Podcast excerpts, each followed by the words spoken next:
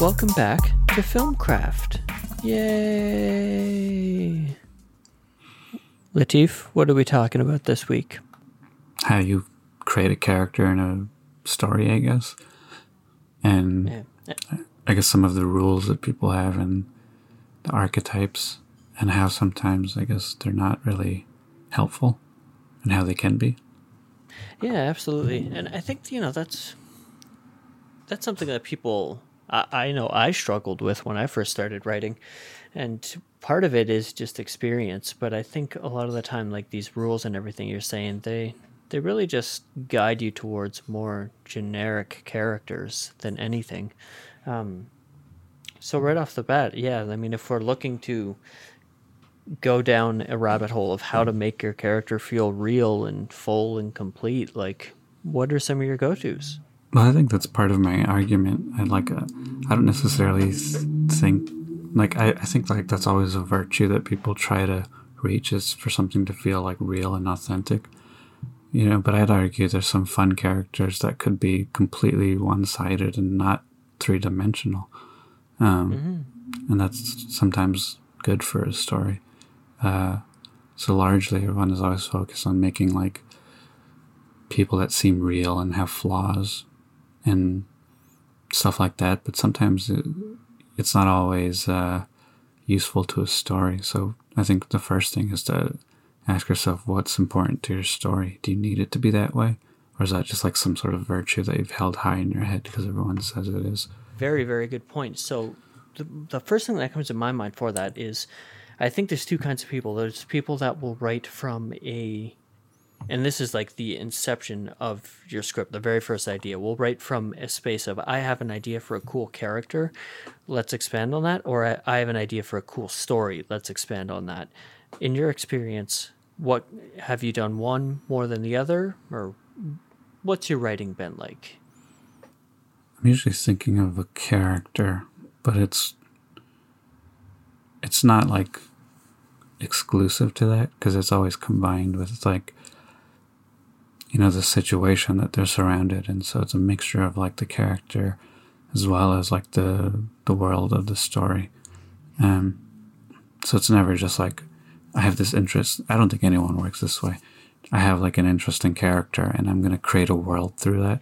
I think it's a kind of unrealistic way to make anything because like as soon as you think of a character it's going to be in some way related to some social context you know the time it takes place or the world that it's in you know the region that it's in um, and if it's not even grounded in the in reality it could be like you know the planet that it's on or the, the kingdom that it's in if you like those lame stories So just based off that, like, it sounds like the the story and the character come almost simultaneously to you. At least like the the main character. Because you can't think of a character without some context. I think it's impossible.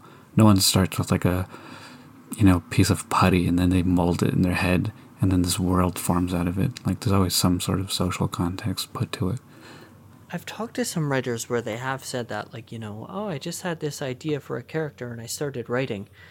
And I'm pretty much in the same boat as you, where I'm like, that almost makes so little sense to me that I can't really digest it. Because, like you said, as soon as, if I was to think of a character, any character, the first thing that, like, not even informs me just you kind of or i get this mental image of like okay well this is the type of character it's going to need a or it feels like it has this kind of world associated with it. Maybe these are the things that impact character in this way. It's never just like here is a character let's start writing.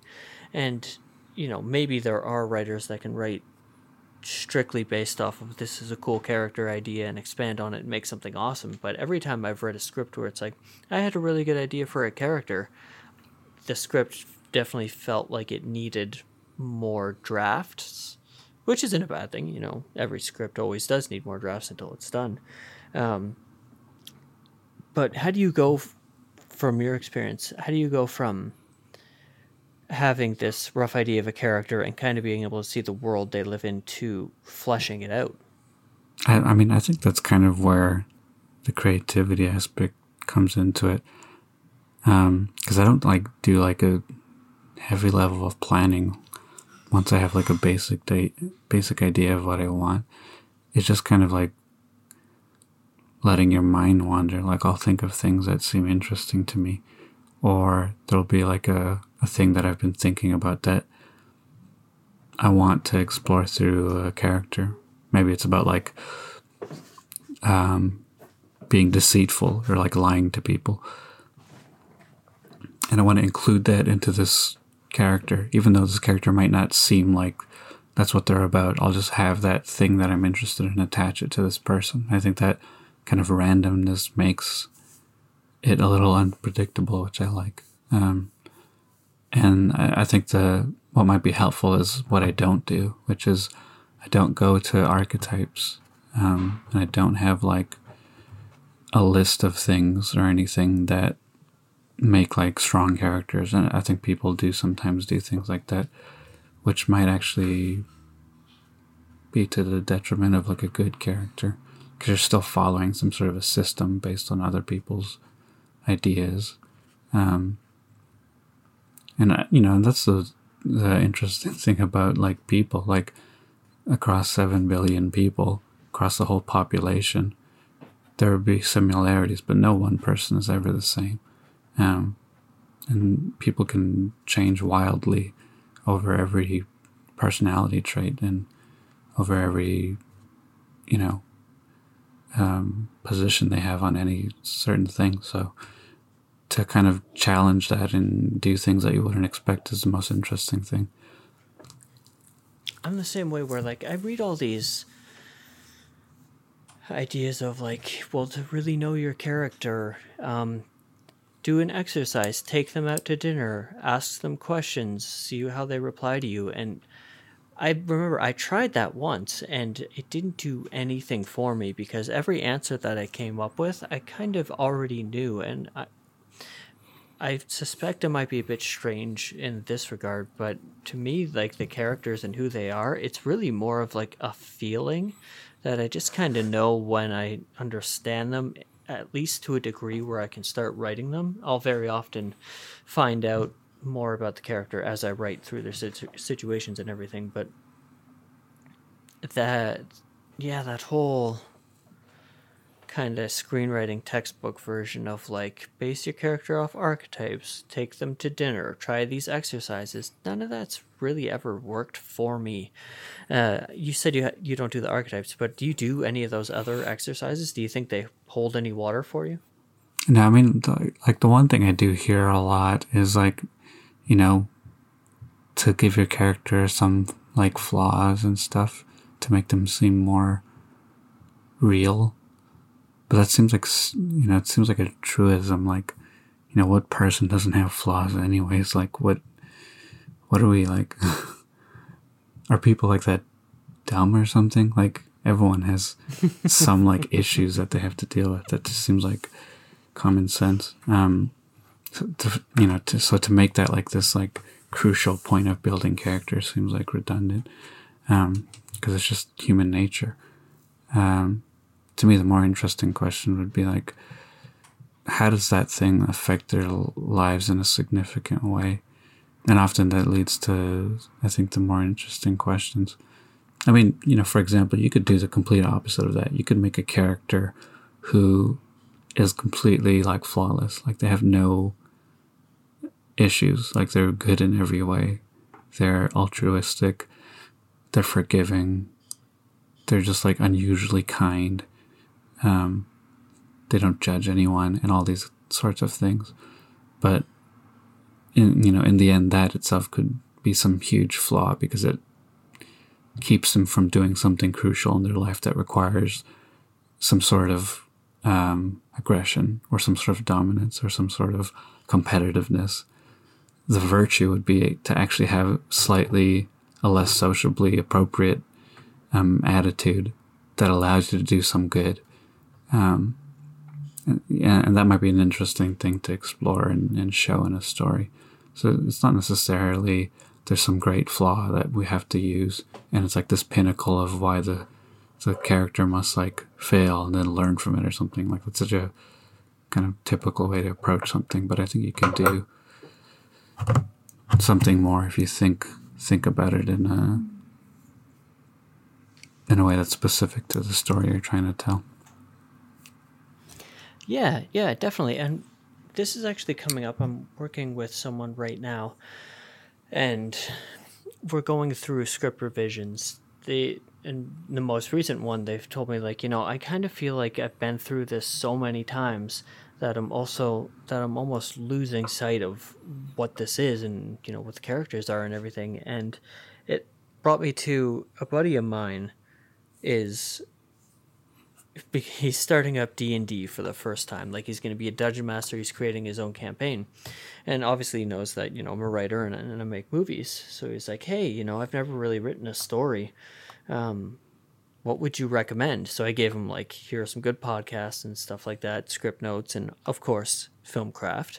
but then i was like honestly the biggest thing that pops up to me and what i tell other writers to focus on and what I always focus on too, especially if I'm lost, is like, what am I trying to say with this? Because I think if you know what you're trying to say, then you roughly have an idea of what that world is that can contain or really house the message that you're trying to say. And then when you go down even further from that, you know pretty well what the characters are that can relay the message you're trying to go for. So when writers get lost and like, you know, I don't really know what I'm trying to do with this anymore, I would just say, go back, like say, you know, what was I trying to do with this? What was the goal? And odds are I'd say that that's probably where you're lost most and you just start shooting in the dark. So I think if you have just that general feeling of here's the rough, you know, what I want to say or message or whatever you want to call that, then you'll have a good idea of the world and a pretty good idea of the characters. And from that, you basically have the foundation of your house and you could start building from there. Um, and I know you have a very just, uh, what's the word I'm looking for here? Intuitive way of doing things. Like you kind of feel something out and you just start going. But I would imagine that what you want to say with it is one of the first things that you really learn about what you're writing. Is that correct? Can you reword that? I don't think I completely understand the question. Yeah, yeah, of course. Like, um, when you're writing, do you have an overarching like message you want to the audience to come away with, or just something you'd like to say with the movie? And is that where you build from, or do you discover that later? That that usually comes later for me. Um, really? I, yeah, I think if I start with a place of like trying to have a theme or like a message that I'm trying to get across, the, f- the film becomes very like generic. Um, mm-hmm. You know, like I'm writing a short film right now that I don't really know what it's about, but there's just like some things that I want to film and ideas that I like. And as I'm writing, I'm trying, I'm kind of formulating what, what it's about, but it's never really concrete. And you know, with that long script I wrote, like I don't really know what it was about when I was writing it. Then over the the course of like getting to the end, it started to become something, and I started to see it from like a a wider point of view. Like, oh, I think this film is about these things. And now that I've like left it alone for several months, like I have an even better understanding of what that film was about. And I could see like I wrote some scenes that I liked, but I don't really know what they meant. And then now, sitting and thinking about them, they kind of create a meaning afterwards that I'm uh, seeing long after writing. So I, I, that that kind of feels consistent with how I've done things. That's that's super interesting, man. So I got to ask two questions come to mind immediately. Like one, um, at what point usually in the story do you start realizing what it's about? Like, if you could put a percentage to it, like you're 70% way through and it kind of reveals itself. And two, like, how much does that influence rewriting when you go back?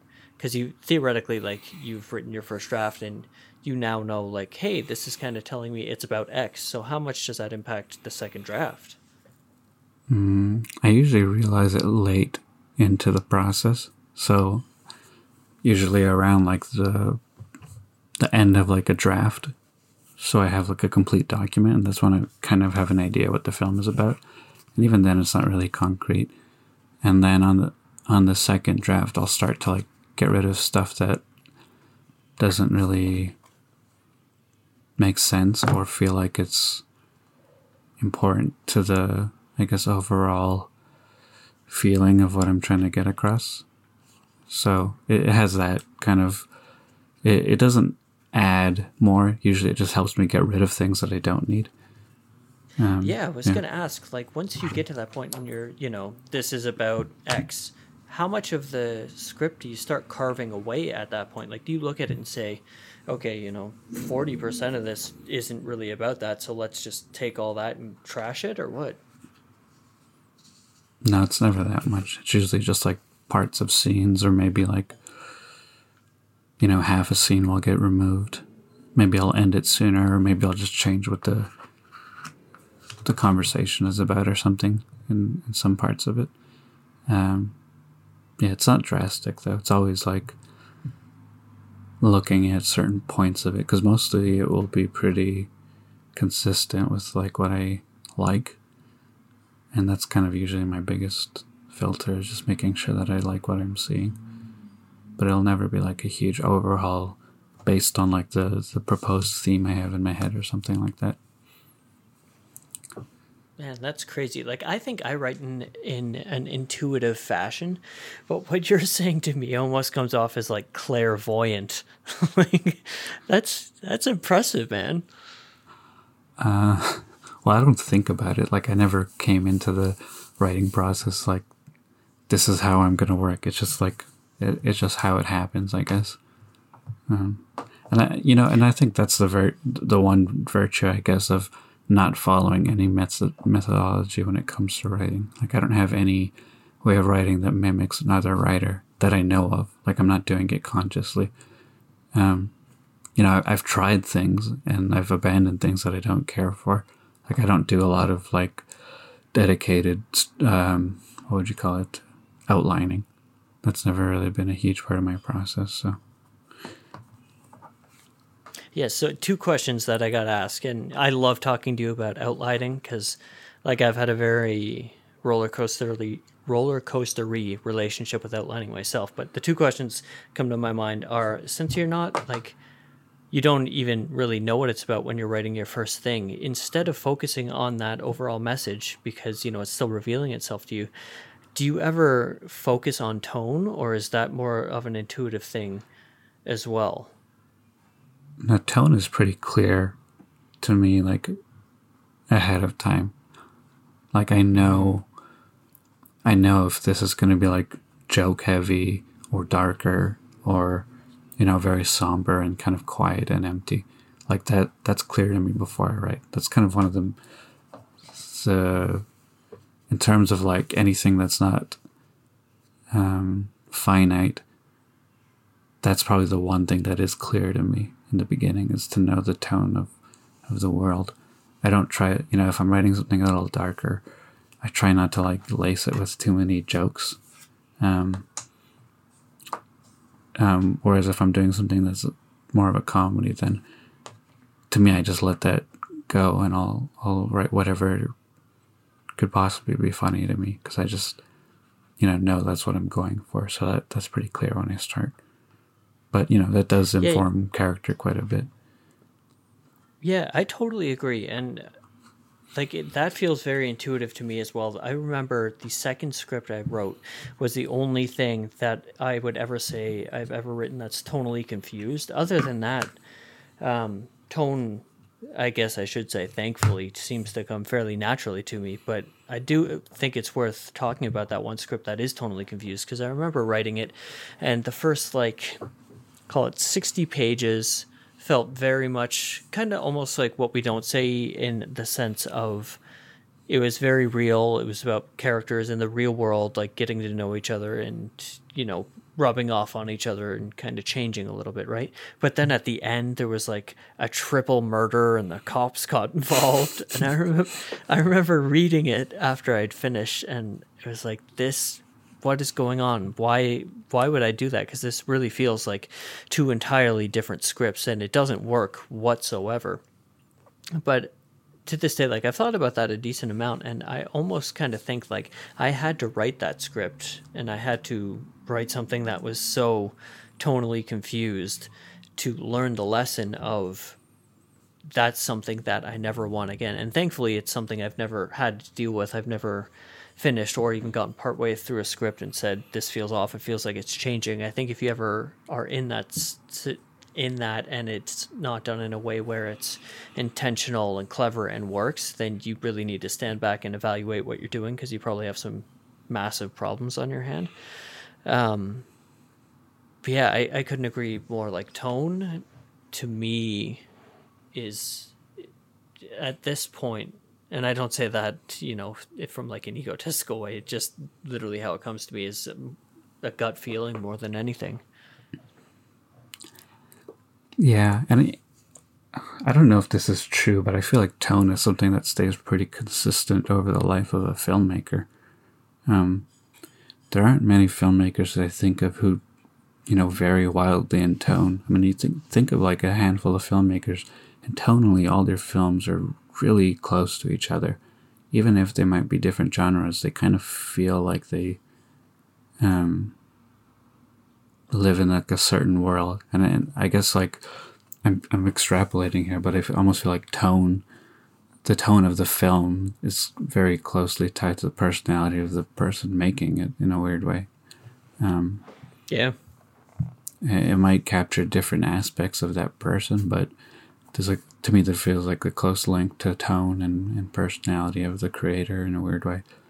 Um, you know, by example, you think of like Paul Thomas Anderson, who's made a lot of films with different, I guess, genres and stuff, but I think of the tone of all his movies and they feel very close to this writer's personality. Um, but they also feel consistent across all his movies, even the ones that feel different. Yeah, I totally agree. And I'd be curious to run this by you too. One thought that I've had for quite a few years is like I think if you look at at like your own life or just an individual's real life and like not a movie whatsoever, I think life's interesting because it can take a bunch of different tones. Like, you know, I feel like my life has had a pretty gradual tone, but then there's times where something horrible happens and suddenly my life has a different tone for a little while. Then there's times where something horrific happens and it almost feels like a horror movie for a little bit. And then there's times where like, you know, they'll get super ripped on acid and then it feels like a different tone, you know? um, and I think that's one of the things that makes life so interesting. It, you know, I love that about life, but I've thought, how do you capture that in a movie? And honestly, I don't know if it can be done.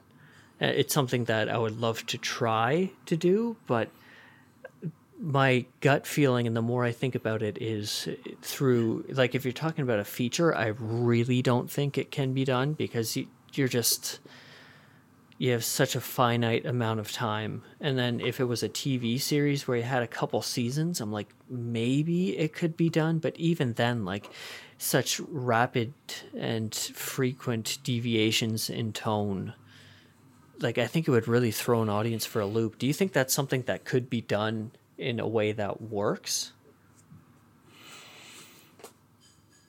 Hmm.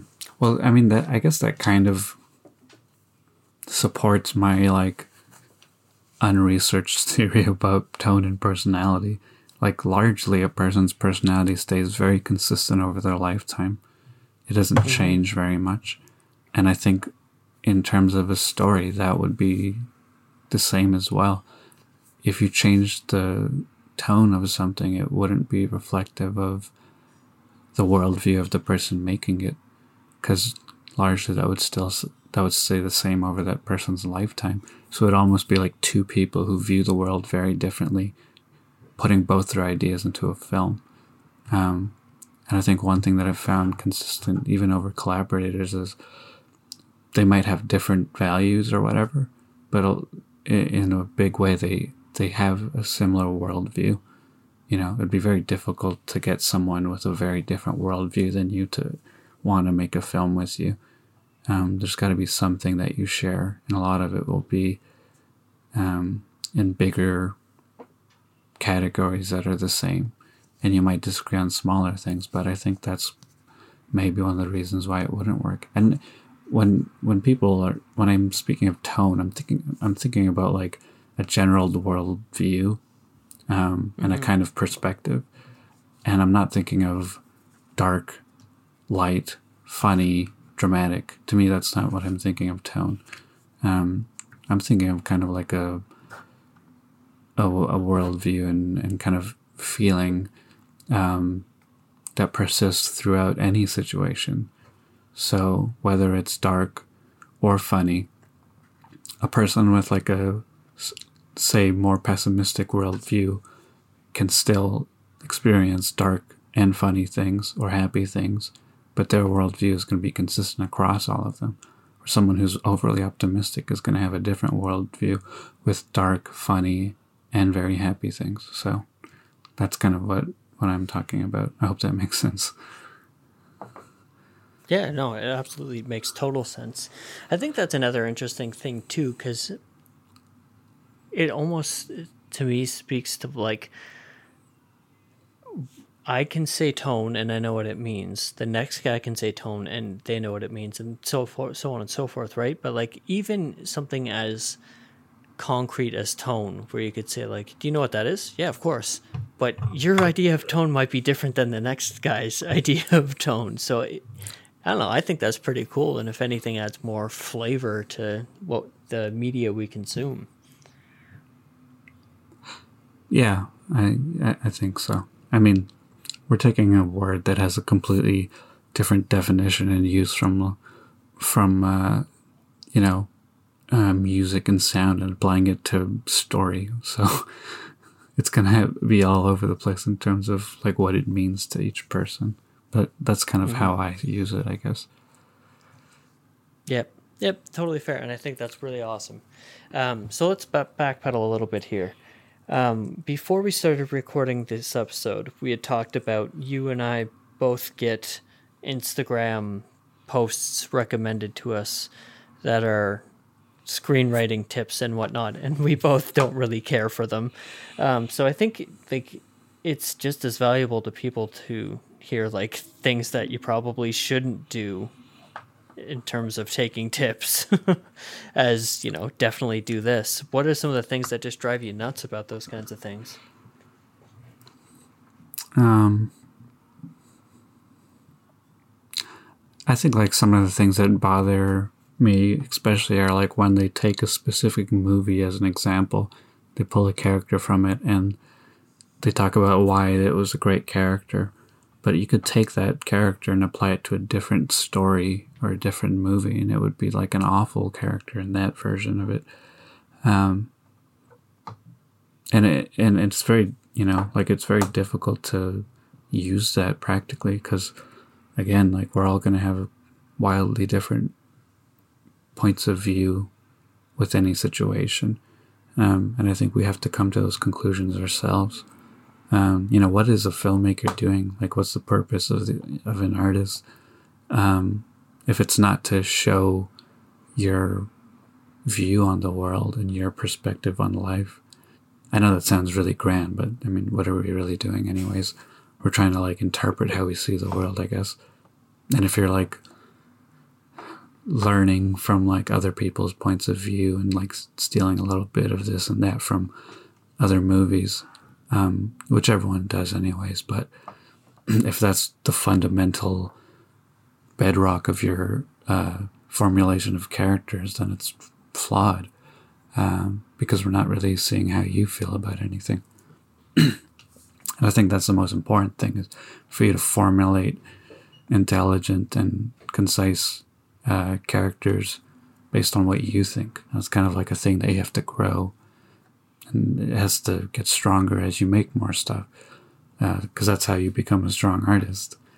Not by like just taking this from this guy and this from this other guy and putting it together and making a character. Um, that that doesn't seem like a great way to do it to me. Yeah i would agree. I think it's interesting like i i totally agree and it's something that i don't really at least consciously do anymore. But I think that it's always beneficial to younger writers to like blatantly, I want to say, rip off their heroes and just try it out, you know? Because I think through, if you do that, you'll be like, okay, you know, I wrote this thing or I shot this thing, and you'll realize what you like and what you don't like. And then you'll probably say, okay, let's try something else. And you'll go rip off someone else, and you'll just slowly start taking pieces of the things that you like and the things that speak to you that you've borrowed from other people. And eventually, once you mash it all together, it kind of becomes, in a sense, like who you are. And you'll learn to say, okay, I don't really need to go rip these people off, at least consciously anymore. I can kind of just start writing from a place of myself and my original ideas. And that's, you know, I think that's a pretty valid way to just start going, you know? Yeah, I mean, it could be a useful way to start. But I, you know, I'd, I'd caution that um, some people can get stuck in that kind of always looking at Yeah. other movies to like formulate ideas or or figure out what characters are. Um, yeah, I totally agree. Yeah, and sometimes it's good to just start from nowhere. Uh, I mean, there's re- there's really no nowhere. It's always going to have some sort of reference, but sometimes it's just good to have like as as little like outside reference and for you to really think about what you want to do. Um, it's harder now, but because there's so many references and there's, there's so many things to draw from. But I think it's a good exercise to just kind of sit by yourself and think about what you want to portray, what you want to get out there. So when you started um, writing, did you find that you borrowed from the artists you love, whether consciously or subconsciously, or were you just like, fuck it, I'm going to start writing some shit? I don't know. I think it's definitely a mix of like I would I would really want to have the kind of feeling of like people I admired, you know, other filmmakers. But um, often you'd find that whatever you would make that way didn't feel uh, correct.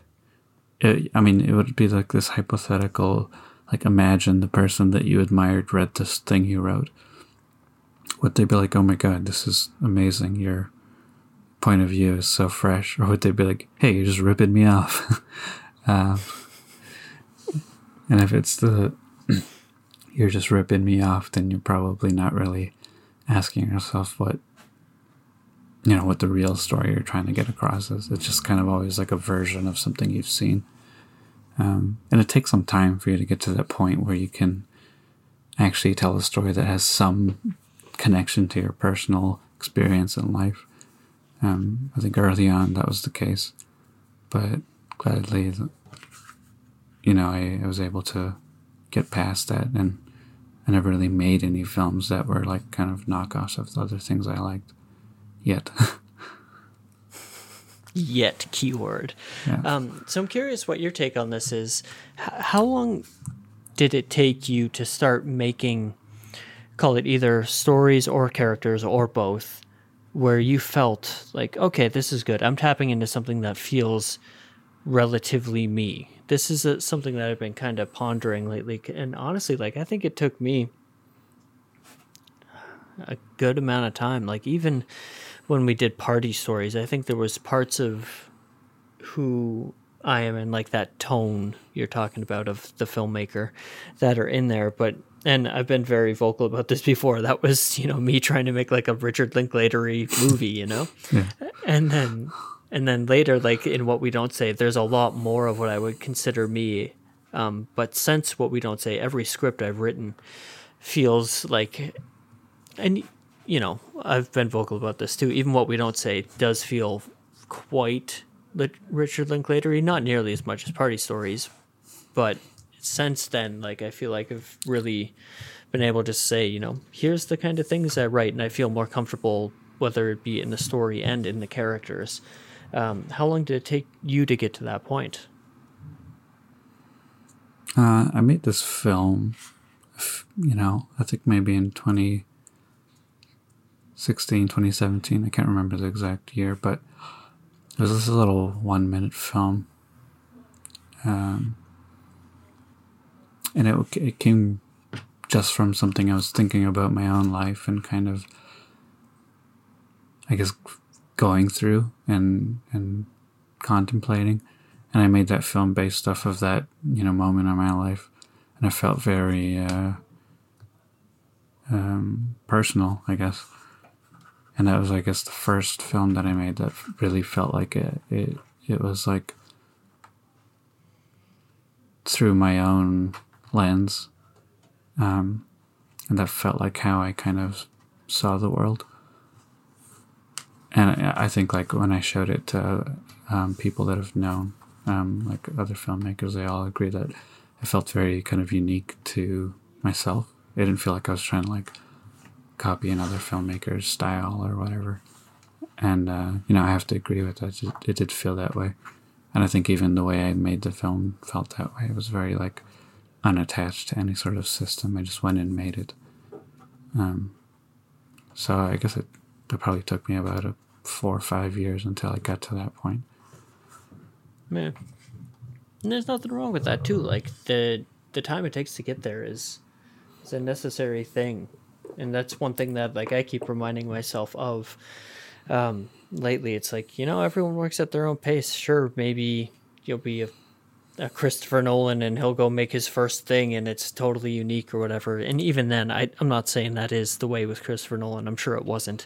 Um, so yeah, going back to character and how you make characters that felt like authentic to you. What you know, authentic even being a an interpretive definition.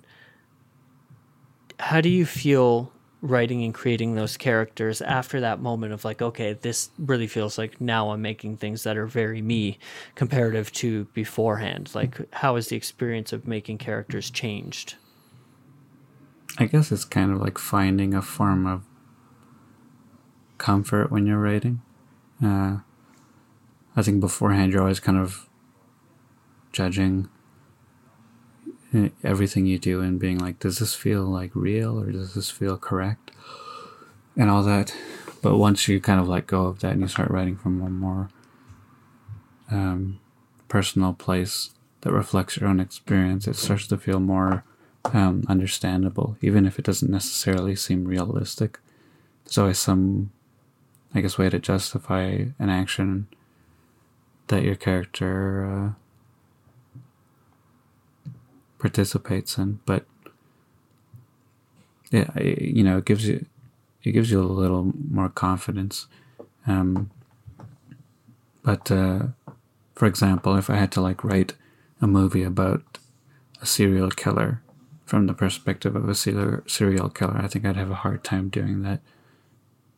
That might be one of the flaws of, of writing the way I do, maybe. Um, it's difficult to assume like a, a point of view that you have no experience with. Um, I think that would be true for anyone. Like trying to write from the perspective of a serial killer wouldn't be easy, but that's probably you know another part of writing that I might have to spend more time learning and doing. But I think that's probably the reasons why I tend to make more personal films that are related to things that I kind of understand, as opposed to making like really you know, how would I put it? Heightened movies with like intense characters, like an action hero or something, which I don't necessarily connect with. I think when you talk about comfortability, that's one thing that really comes off to me as well. Like when I really look at the characters I'm writing now versus when I started, it definitely is that feeling of like I'm comfortable with these things and I have more confidence in them. And one thing that or probably the biggest thing that led there is just honestly getting all the crap out of my system you know like writing bad characters writing bad stories failing repeatedly and you know sure there's times where I'll write a draft now and I'll be like you know this character usually a side character isn't perfect I think I've got some work to go do on this character but overall, like it's not bad. Where you know the first couple movies I wrote, I would read the draft and there'd be some stuff where I'm like, yeah, I really like this, but then there'd be some characters where it was undeniably like, this is a bad character.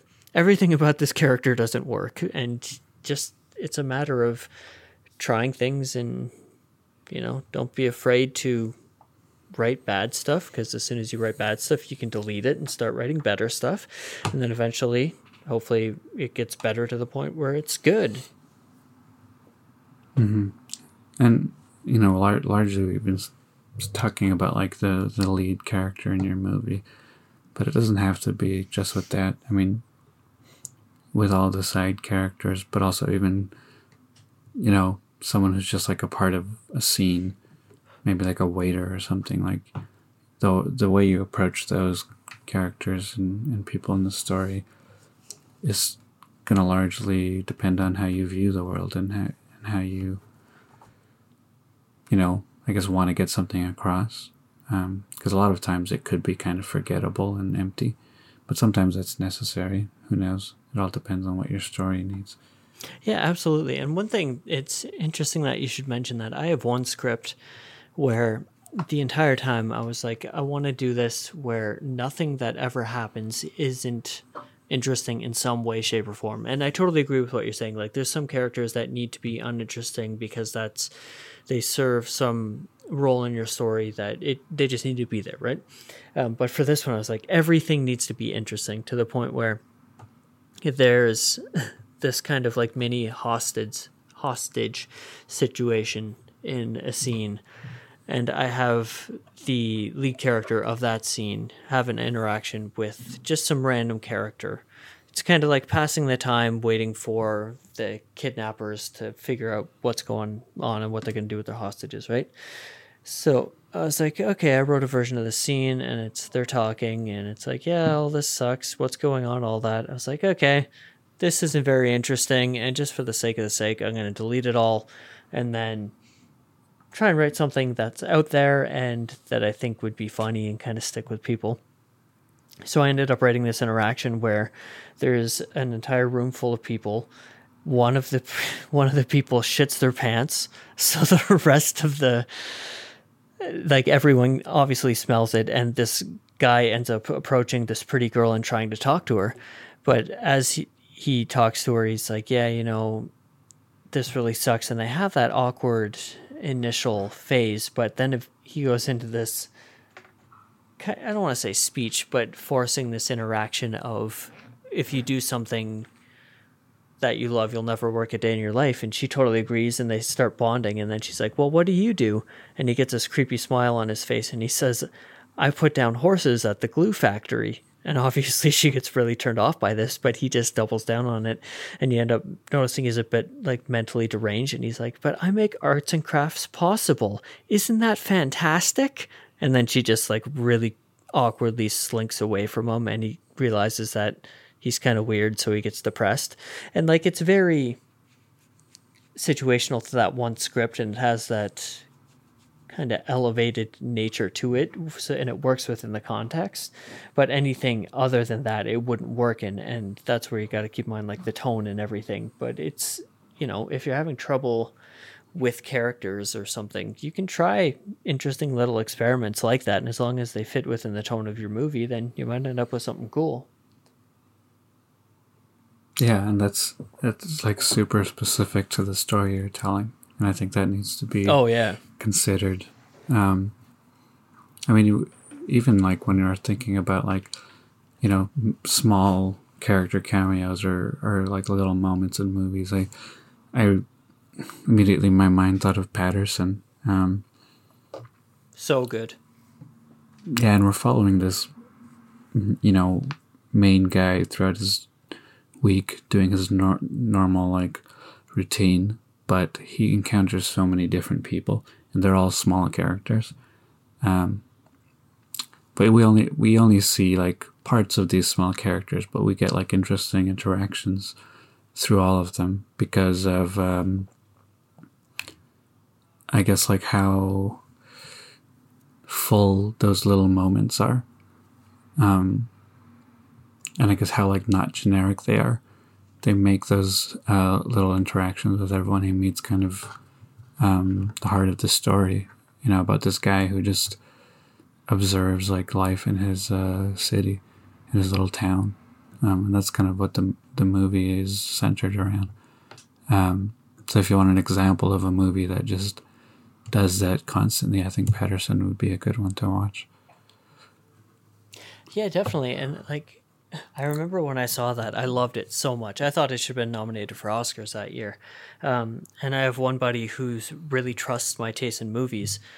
So he ended up house sitting for me and uh, the cats when I was away for Christmas one year. And I was like, okay, I have Paterson on Blu ray. Watch that. I think you'll really like it. And he's like, okay, what happens? Like, what's the story? I was like, it's about a guy. He writes poetry and he drives a bus and nothing happens. It is the definition of nothing happens, which generally those kind of movies aren't really my jam, but this one I just loved. And looking back at it, I think one of the things that makes it work so well is even though Paterson, the main character, isn't a very emotional guy. In fact, I think you could argue that he really doesn't give off much emotion the entire time. He's very still faced a lot. But since there's so much voiceover and we're so in his head, that when these little interactions with characters, even characters that you don't know that well and you only get to see for, you know, 40 seconds, get a little glimpse into them. And even though he's so, for lack of a better term, emotionally stilted, you can tell that these interactions do mean a great deal to him and they do imprint in, on him to such a degree that it matters to him. And I think that's what really helps make the script work. So I think if you have characters or character interactions and you're like, this is just coming off as bland, like, why isn't this working? One thing that might be useful to you is to say, like, does this matter to any of the characters in any way? Because if it doesn't, then maybe you can reeval- reevaluate if it is doing anything for your story and if you really need it. But yeah, when things really mean something to the characters, whether they show it or not, that can really lend to it actually enhancing your story. I mean, we both saw The King of Comedy recently, and even in that, like, I, I think, like, a character moment that I really liked was the receptionist in um, Jerry Langford's building. Uh, I really like that too. She's very kind of generic receptionist, like, kind of superficially, like, oh, hi, welcome to the building. Um, and you see that when uh, the character Rupert Pupkin shows up. Um, but then you gradually see her kind of like, this guy is a little weird. She's still kind of trying to maintain that like nice receptionist, but at the same time is a little kind of freaked out by how eager he is. And every time you see her in the movie, you kind of get that, but there's a lot happening between her and Rupert that tells you so much about Rupert, even if it doesn't necessarily tell you a whole lot about her.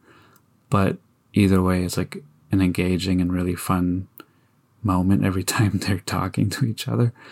You know, that's a, to me, that was a great example of how to do like a, a small moment with a character that you don't really learn a lot about, but does have like a nice point to the story. Pretty much every line is either revealing something about um, is it Rupert or Rupert? Rupert. It's Rupert, right? Yeah. Yeah, Rupert. It's either revealing something about Rupert or it's reinforcing it to the degree where we're kind of learning something about him, anyways. So, like, even really little lines of dialogue where he's like, uh, I'm waiting for this person. She says he's not in. And he's like, Oh, it's okay. I'll wait. And then there's a bit of a awkward interaction. She's like, Well, he's not going to be back for many hours. He's like, Yeah, it's fine. I'll wait and then you're like, wow, this guy's really fucking dedicated. You can see how polite he is, but it's it's really disingenuous and alarming. Mm-hmm. So even like these, that seemingly is a really small character moment of like, hey, you know, he's not gonna be back till later. No, no, no problem. Like those words in itself seem very, very polite, but when you put it in the context of the King of Comedy and what's going on in that scene, it reveals something so much I don't want to say bigger, but different than what you would expect, and that's what I think makes that work. Yeah, and, and that movie's full of little moments like that. So if you want to like look at the formulation of characters that is kind of interesting and um, I guess unorthodox because a lot of the characters in the movie are really strange. Um, that would be a great movie to look at. Yeah, and that's another really good example of I think the tone we're talking about as well too, because like when you the second you're put into the shoes of this main guy, it's in a world that you know even though you and I didn't grow up in the '80s, we can kind of see that it is the same world, just you know dialed back a couple of years, right? But then as soon as you're put into this guy's shoes as much as it's still in the real world, it's in such a different world because this dude's mental space is so different than the huge. Mm-hmm. Yeah, and and it's it's not like um, grounded in a way that you would like. You know, like we were talking about those ideals in the beginning of a story. It's like, oh, he's like you know, our main guy, but he's flawed and all this stuff. It's like it completely throws all, all that out the window. Where, you know, you go into this film not really sure what reality is sometimes. Um, and and the way that people view this character is kind of skewed.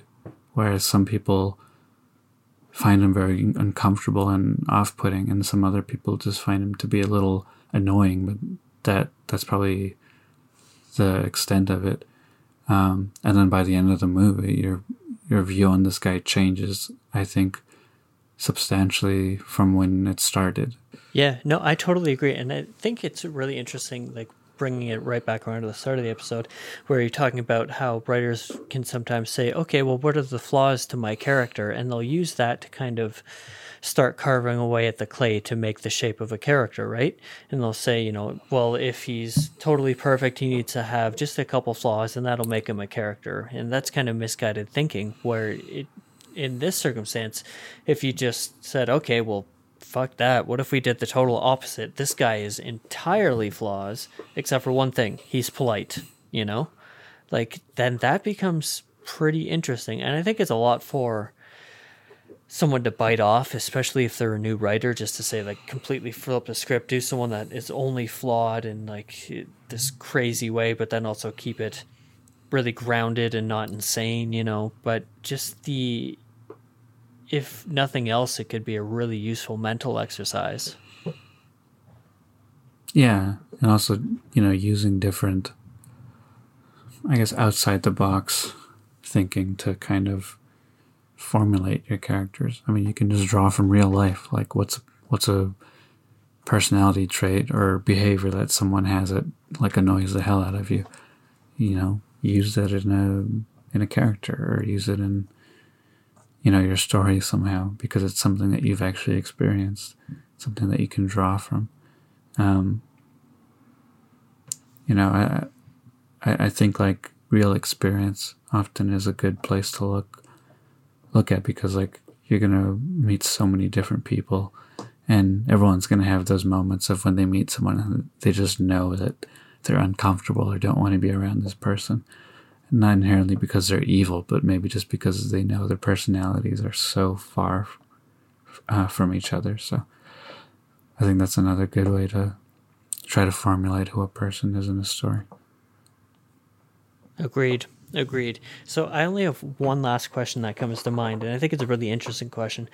Have you ever had an idea for a character that you just have not been able to pull off? And if so, why? Mm, no, I don't think so. Um, not not for a lack of like having I guess not because like I'm some prolific writer or something. It's because I usually tend to write people that are not that outlandish. I think most of the characters I've written are somewhat, you know, um, in like a scope of human nature. Like I've never tried to write something so like, you know, unorthodox or anything like that. Um, so it's probably just because of the scope of where I tend to look. Yeah. I mean, if you want a good idea of personality, I'm probably about as close. If you want like a very good approximation of what I'm like in real life, is probably the bus driver from Paterson. That's not a bad thing. He's awesome. Yeah, I mean, um, but you know, it's a pretty like quiet and introspective person, and that's about as exciting as it gets. Not a bad thing. Do you have any parting nuggets of wisdom before we wrap up the episode? Try anything. Try whatever you think will work, but just don't follow like a standard archetype. Um, and if you do, then dissect it and, and make it like different. You know, start to remove and add things that you think would make it better. Um, and that, that just has to do with judgment. You know, f- for early writers, it will be difficult, but you know, you can you can use fucking Myers Briggs and and follow one of those to make your character like this, and then start like changing behaviors that you wouldn't expect, and and just try to make sure it makes sense. I think like if you aren't a good judge of like what behaviors would make sense, then you probably aren't good at um, writing people, which is a huge problem because all our films are all about people. Unless you want to tell a story where the main characters are like bugs or something. But even then, it's kind of about people. yeah, I mean, we we you know we an- anthropomorphize everything, um, from like hot dogs to fucking insects. But yeah, I mean, you just have to kind of be observant. Until next time, this has been Filmcraft, and I am Matt Ralston. I'm Latif. And I'm gonna go feed my cats now because they're bugging the crap out of me, and I can tell they're really hungry.